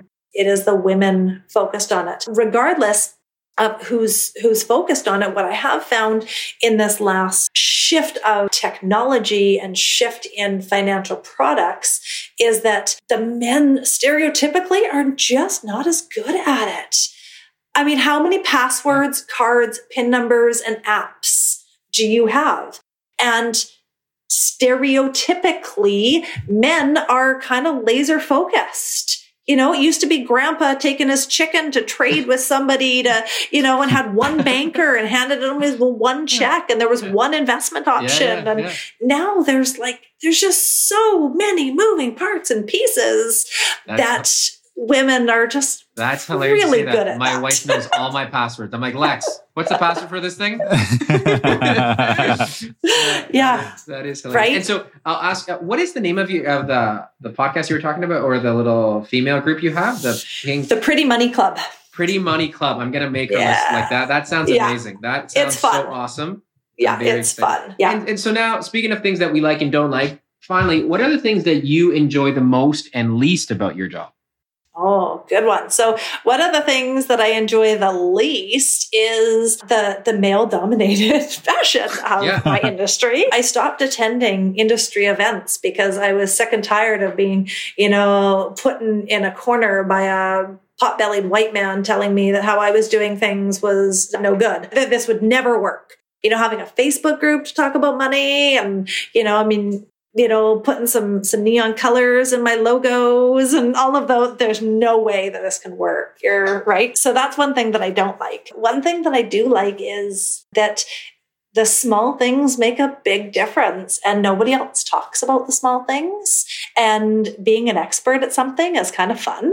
And so people come to me to talk about the small things all the time. And I love, you know, having a brainstorm with a couple about how can we how can we make an extra thousand bucks a month and not because making more money is that important it's what the money can get us one day and having those conversations and you know how can we put some strategies in place that both of us can stay on track with. And one, you know, little tip on that, we didn't get to this at all in our in our chat today, but almost every problem in my world is solved by a new bank account. Even if you don't put money in it, a new bank account. You want to go on vacation? Open a vacation account. You want a new car? Open a new car account. And if you are a business owner, read Profit First. Profit First the his name is eluding me right now. Anyways, it doesn't matter. The the author of Profit First. I when I read the book, I just lit up. He has the exact same philosophy that most problems are solved by opening a new bank account. Oh wow! Okay. you want to pay off your debt and you don't know if you can afford to yet? Open a bank account that says pay off debt. Start yeah. squirreling some money away in there, like and then do sign. a lump sum. Yeah, yeah. yeah. You that's, see it every time you log idea. in. Open a new account. Yeah, I like that. I really like that. Well, you know, we, we want to thank you so much for for taking the time out of your busy schedule to to come on and educate us. You know, this is amazing. It's, that is the word educate. financial. Yes. It's free My financial pleasure. advice for everyone and and we love educating people, but I think you've educated everyone on on on really a, a, handful of really really great information, great topics. Can you give a bit of a plug for Moolah Financial? I mean, sure. you, you took up so much time. We might as well give you give you the spotlight a little bit. Maybe yeah. tell everyone a little bit about Absolutely. Um, how they can reach out to you or how your business model works. And if anyone's interested, like what should they know? Yeah. So Moolah Financial, we are, we work with Canadians coast to coast. We are very tech heavy, meaning everything is over Zoom or email or phone. We don't need in-person meetings. We take digital signatures on everything. We use most often a, a low cost ETF portfolio strategy. We have some fee only options as well as some hybrid kind of commission based options. And, you know, we really believe in working with our clients to whatever level of understanding they're interested in. And, uh, and one of the most important parts of that understanding is the transparency around fees. So you can find out about us at yourmoolah.com and Moolah is spelled M-O-O-L-A. And I just said .com. That's a different website. It's .ca for that. and, and especially for, for those in Canada, if you are if you're social media fans, then Black is the New Red is my Facebook group that is conversation about money for Canadians. And it's a heck of a lot of fun and some good drip, drip and community style learning. Nice. Awesome. That's awesome. Yep. That sounds really good. And, and Oscar is going to send his wife to your Pretty Money Club. At prettymoneyclub.com. So, you can, so if, if you notice someone posting about their husband that controls all the finances yeah, yeah. and only wants to think long term, I guess you know who it is. I literally just looked it up and sent her the link. I'll wait for her. yeah. Well, I'm writing down like profit first for business owners. I need to read this book. Yeah. It's like. a good one. It's, it's a must read. Well, thanks so much, Lindsay. Really appreciate it. And it was great meeting you and chatting with you. Absolutely. Thanks for having me. And it was an honor to be the first female yeah. featured guest. Thanks Thank you so for, much. Thanks for making it be me. All right. Bye. Bye. Well, Oscar, I thought that that was a really good guest segment and we learned a lot, not only for kind of lifestyle planning and financial planning, but I just find it's great to get other people's perspectives on things that we are not an expert about, like things that we don't know everything about. Yeah, I think you took the words out of my mouth. Like I sometimes I almost get more interested in the things we have no idea about because we are mm-hmm. so naive to them. So when I hear them speak and you hear their intelligence come through on something that we don't know anything, I'm like, oh wow, this is good. We need to know more about this. Yeah, and you know, we talked a little about this in the in the interview, but we're specialists. We're ex- experts in a certain thing. We want to subspecialize. We want to get really, really yeah. good at a subset of things. So I really resonate and really like other people that have spent a lot yes. of time getting really good at like a small thing. Yeah. Yeah. Cause you know they're going to be good at that small thing. yeah. yeah. So I thought that was really cool. And thanks to Lindsay for taking the time. And I hope our listeners really, really enjoy that. And please reach out to us. Let us know. Like, do you enjoy these non-surgery related episodes? Are there other topics that you can think of that you want us to talk about? I think it's important to sprinkle the, these kind of topics throughout time. So it would be really good to hear from people what they want to hear. So teeth and titanium omfs at gmail.com. And without further ado, we can jump into our journal segment.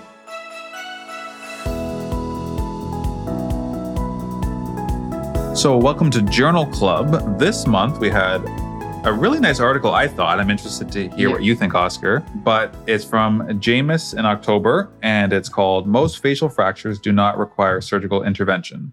Mm. First of all, love the title. Yeah. Pre screening. I mean, I just love that it tells you what the whole article yeah, like is going to say right in the title. This is what it is. There it is. Yeah. It's by Spinella et al.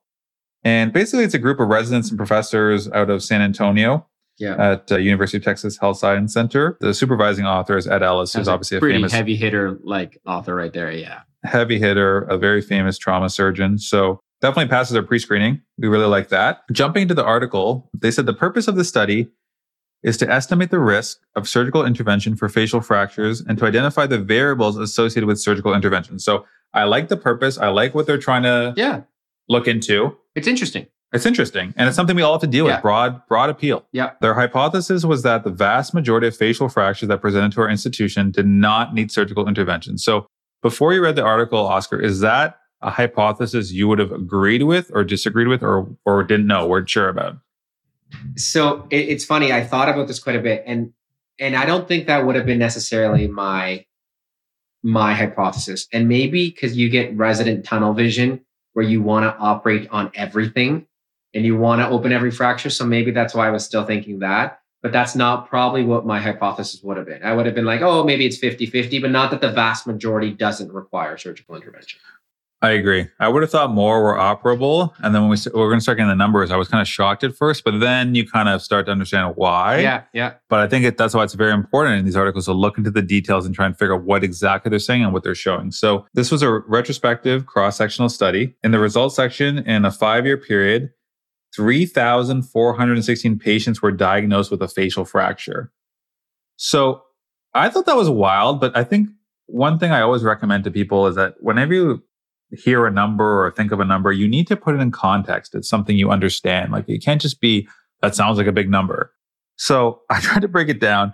It's 683 I- per year. it's- It's It's hilarious. 13 a week. It- It's, it's honestly, it's actually hilarious that we did the exact same thing pretty much. You did that too? Yeah, because I'm like, okay, that's roughly 700 per year. And I did it just, just crude math, right? 'Cause I'm- Yeah. I'm, like, let's get there fast. And I'm like, that's 700 a year, which is roughly two a day.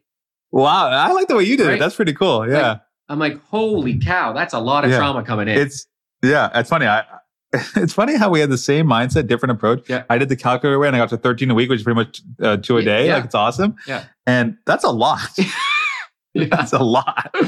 So shout I out to that program. Yeah, because we both feel like we had a good trauma Mhm. uh, education. You know, McGill was a level one trauma center and fellowship at the, you know, trauma call at multiple hospitals. Definitely weren't doing two a day No. or getting two consults a day. Yeah. So yeah, huge, huge shout out to that. So then break down the numbers. They had 2,302 isolated mid-face fractures, so 74%. percent Mhm. 324 mandible fractures, so 10%. 57 isolated upper face, so that was 2%. And 443 cases that were a combination of two or more types. So that was 14%. Mhm. So right away, I, I was like, this is not making sense to me because how are they getting so much mid face? yeah. Way more than mandible. And Mhm. also, why are there not a lot of combination fractures? I found that kind of confusing. But basically, what it comes down to is they said 51% of the isolated mid face fractures were nasal bone fractures. Yeah. So they're just getting a Yeah. ton of nasal bone fractures, which as soon as I read that, it kind of opened my mind. I said, oh, okay. That, context. kind- that makes a lot more sense. Now, granted, even then, like we're not getting Yeah. yeah, No. that amount of mid face. I do find at Toronto, the majority would be mandible I would say it's completely skewed the other way to mandible for sure. Yeah, mandible fractures, especially because you're getting a lot from dentists and oral surgeons in the community. Mhm.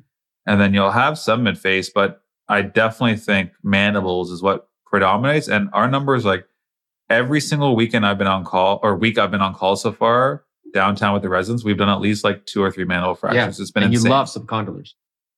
oh, it's too It's nonstop subcondylar. Yeah, that's There's your nothing thing now. subcondylar. That's Yeah, I had for. a bio subcondylar consult come in both Saturday and Sunday this past weekend. Yeah. Yeah. Like it's crazy how many of them are coming in. So yeah, so those numbers, I was like, okay, that's why that kind of makes sense. Now, of the over 3,000 patients, the vast majority did not require any surgery. So 81% did not Yeah. need surgery. 19% needed surgery. And then within, you know, these categories, for the mid-face fractures, only 9% needed surgery. But that kind of makes sense when you think about nasal bone Nasal- yeah. fractures now. Most of them are non-operative. Of the mandible fractures, 71% needed surgical intervention. I thought that was really low because I'm trying to figure out like what mandible fractures are they getting where 30% of them you don't need to operate? Yeah. Yeah, that that actually like now that I, I guess I didn't think about it that detail. i'm like, oh, okay, because I, I more compared it to the other one. I'm like, so 70 is high, or like, oh, that makes more Mhm. sense to me. But yeah, if you look at it in the in, I just isolated just mandibles, yeah, that is that is pretty low. The only thing I can think of is like if it's a non-displaced fracture and they're just doing liquid diet, or if there's like a high, high subcondylar, the occlusion's okay. Maybe I missed it. diet? Maybe I missed it. Are they are they classifying like wiring a patient shut as surgical or not? Yeah, that's a surgical intervention. Yeah, so then I don't I don't really know how the where does the 30% go? That's a lot of liquid diets. I know. That was something I was really, really surprised about. So I, I thought their mandible fracture operation was pretty low. Yeah. Now, of the upper face fractures, only 5% needed surgical intervention. That makes sense. Mhm. And if there was a combination of two or more types, only 35% of cases needed intervention. So once again, I'm thinking this is super low. Now, one thing that does kind of explain a lot when it comes to these numbers and mid-face numbers and why so many didn't need intervention, including the combination ones, is if they had like a sinus wall fracture that's counting as a mid-face. Yes. fra- I mean, it's a mid-face fracture, right? But it's Yeah. non-operative. So that's going to inflate the numbers a lot and really, really decrease your Mhm. kind of your operative intervention rate. But it still's a fracture, so they still got to count it for sure. Exactly. So, what did you feel about this distribution compared to your experience? I mean, we touched on it a little bit, but do you find that this is kind of what you like saw as a resident when you got a consult, like your rate of operation? Did it kind of correlate with the numbers they were saying? So I will say you kind of touch it because now you're actually staff at U of T, uh, like on my program, so you kind of see what what I saw as a resident in the sense that we for sure saw a lot more mandible fractures. We didn't see nearly as much in in the dis, like the way they have it distributed. It, we were very different. We were much more heavily mandible than mid face. I will say we were much. If we were going to say which one would you less likely operate, I would say yes, mid face, because you're going to get that sinus wall fracture where you're not going to do anything for it. But mandible, I would say we oper- we operated more than the 70% ratio that they're operating at if we saw a mandible Mhm. fracture. We definitely had more mandibles than they had. And in the ones we had, we operated more, it sounds like, than they did. And we definitely had less mid faces than they did. Okay.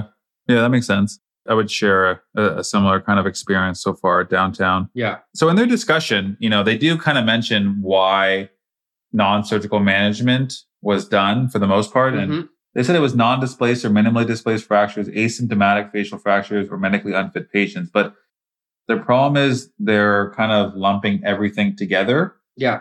They're not really Breaking it down. breaking it down. They do talk about their mandible fracture operation rate was similar to a level one uh, trauma center in Australia over a three year period because theirs was around 80%. Mhm. I'll be honest with you, they don't really specifically mention whether closed reduction is considered non surgical or surgical. That's what I'm saying. I didn't, I, I, I was asking maybe I missed it. I didn't see that there because that would change Yeah. if you're classifying it as surgical. And if you're For not sh- classifying it, then it does change it. yeah, because if, if they think closed reduction is non surgical, then their numbers make a lot more Yeah. sense to me. They would say that would be bang on with ours, pretty much, in my but I would argue that's a surgery. Yeah. Like, Yeah, yeah. I mean- again, I don't. You could argue either way, like because they they can define surgical intervention however they want to define a surgical intervention, right? yeah. But if they I- haven't, I, I would have Mhm. put it as technically a surgical intervention as well. But Yeah, I think that would be one of the limitations I would see is that they don't really describe what that would fall into because I think that is the first question we're asking, and it would kind of help give context to some of these numbers. Mhm. They do say 81% of patients presenting with at least one facial fracture did not receive any treatment. Like that's in general, which is pretty wild if you think Yeah. about it. Like you could have a facial fracture and 80% of the time you You're don't need treatment. yeah.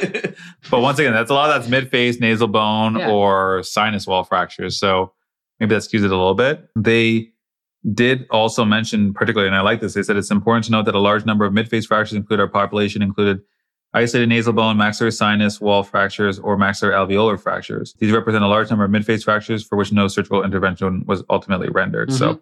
they're clear. it is that. good that they're kind of clarifying that. Yep. So their overall statement is although the diagnosis of facial fractures is becoming more frequent, likely due to the increased use of CT scans, the number of surgical interventions required for these fractures appears to have remained stable In a retrospective review, approximately 81% of patients presenting with a facial fracture to a level one trauma center over a five year period did not require surgical intervention. So, kind of a good summarizing statement Mhm. there. And I, I really like this paper. I mean, just do to too. kind of jump into what we think, I thought it addressed a good question. I thought they did it in a really nice way. I thought that it was short and quick and to the point. Yeah, yeah. They didn't kind of belabor it. They did compare their study results to other studies to see if it was valid or kind of the same as in the rest of the literature. And I think it does give you interesting stats as far as the operation rate and, and how often does a patient actually need surgical intervention. I agree with everything you just said. I think they clearly outlined their question, which is something that I think a lot of us are interested in if you're an oral surgeon. The study was concisely done. It's at a significantly heavy trauma center. And Yeah. they gave data that that is like pretty concise and like, okay, it may not be exactly what I thought the results were going to be. And maybe they could have had a little bit more clarification on like we just said, does a close reduction count as a surgical intervention or not? But overall, I really like the study. Yeah. And if you're a resident in San Antonio or in the States, you know these the, these authors, reach out to them and tell them to reach out to us and explain about the numbers, like close reduction versus not close reduction and whether or not that counts. Because I think that will really, really affect how we quote this going forward and, and Mhm. how we interpret it going forward. Mhm. But overall, really nice article. I really enjoyed it. So shout out to them and their group. And with that, we can move into our final segment recommendations.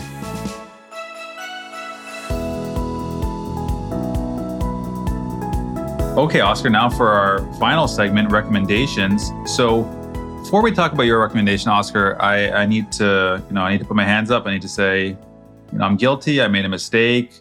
Oh, Uh, you know, I did something for the first time ever last episode. You'll remember I recommended the show before it's over, before I finished it. So my first question to you is, you know, is House of the Dragon, the Game of Thrones prequel. Now, my first question to you is, are you still waiting to just stream it all at once or are you going to do week by week? Like, what was your decision in the end with Lexi? So I know last time I said, you know what, I'm gonna be good. I'm not gonna binge it. I'm gonna start like I'm gonna start and try to watch it week by week and like do it how it used to be done. And then I said, no, I'm not. I'm not gonna do this. Um, I'm gonna binge watch it. And then Lex is like, yeah, for sure, let's binge watch it. But I will say, before you get to your thing, a lot of the people in our office have been hyping it up like crazy. And I don't know about you, but over the last two to three weeks, they turned and their opinion has changed a little bit. So I'm actually excited to hear what you're gonna say. Isn't it amazing how common consensus so many times like just comes to the same conclusion? Oh, no way. So no. this this was my error. So I I recommended after two episodes that aired. yeah. I was like, yo, it's like watching Game of Thrones. And even even though I've said Game of Thrones was terrible at the end, I was like, it's still the Game of Thrones universe, still dragons, still entertaining. Obviously, no Mhm. spoilers. Mhm. But I watched two episodes. I made that recommendation. I think the next day after we recorded, I started watching like episode three. Yeah. And like episode three onwards, every episode is like, mm, I mean, I'm glad I'm watching this just because you kind of have to watch it. Like you feel like you're it's now not invested into it. Good. Yeah. it's, not. No, it's not even that I'm not invested. It's bad. Okay, so like- this is this is what I've heard from a bunch of our nurses. They're like, they're like, I'm continuing to watch it, but it's just not very good.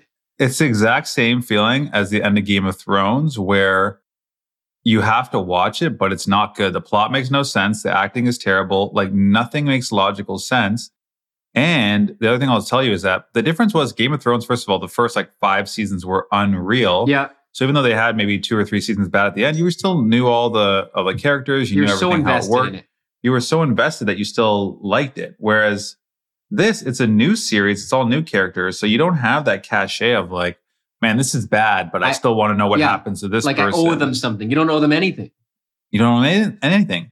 The other thing I realized is that Game of Thrones, and you'll remember this for people that haven't seen it or have seen it, season one, you're so confused because you don't know anyone's names. There's like 20 storylines going on. You don't know what's going on. And then from season two onwards, you're like, oh, I know this character. I know the storyline. Yeah. And you're kind of building, developing, and they'll add new characters along the way. But it's like you were introduced to eight storylines. And then when one storyline would die off or be resolved, they'd introduce another one. But you always had a, a steady diet of Yes. different things going on. So in Game of Thrones, when they'd have a sequence about, you know, the band of brothers or the light of the seven or whatever, you're like, this is so boring, but it's only one eighth of the show. Yeah. Like there's still other things going on. Yeah. You're going to see for House of the Dragon, there's only one storyline. It's just one group of people. And yeah, they might have different scenes, but there's only one storyline. There's only one group of people. So there's no like respite from a boring storyline because it's the only story. Part of the show. And you know, so you know what's really mm-hmm. weird though is that even though I've heard this from you now and I've heard it from our nurses at our office, I still want to watch it. I would still say you have to watch it. So I just wanted to come out clean and modify to I'm telling you, and I'm glad actually going to binge it because I think by binging you won't, you won't suffer from the week to week Yes. disappointment. You're just Yeah. going to watch the whole thing. okay. Yeah, that might actually be better. You're right. So I'm glad you didn't start it. okay. So my recommendation update would be still watch it if you watch Game of Thrones. If you haven't watched Game Yeah. of Thrones, what are you doing? You're Don't not even watching the your show. time. Okay. Go watch Game of Thrones. But if you watch Game of Thrones, watch this. But I'm no, it's no longer branded as a Wendell stamp of approval. Okay. Like, this is no longer a show that I say is good. It's just a show that I think you have to watch once. Okay, and and good because like again, it's weird to say because now multiple people have said it's not that good, and I still want to watch it. So I don't know what's wrong with me. Maybe you're a non-believer. Yeah, yeah. How about you? What's your recommendation for this month? So mine, I hadn't been watching too many things this month, but I I did watch one, and I think some people will like it, and some people will not like it. I'm not even sure if I I, I did like it, but it is a bit disturbing. So my recommendation is the Jeffrey Dahmer documentary, or, Oh, okay. or Netflix show. And so, without like spoiling too much, like I don't know if anyone knows about anything about it. I do think people should watch it if you're at all queasy or don't like gruesome things. Definitely don't watch this because this this is pretty detailed.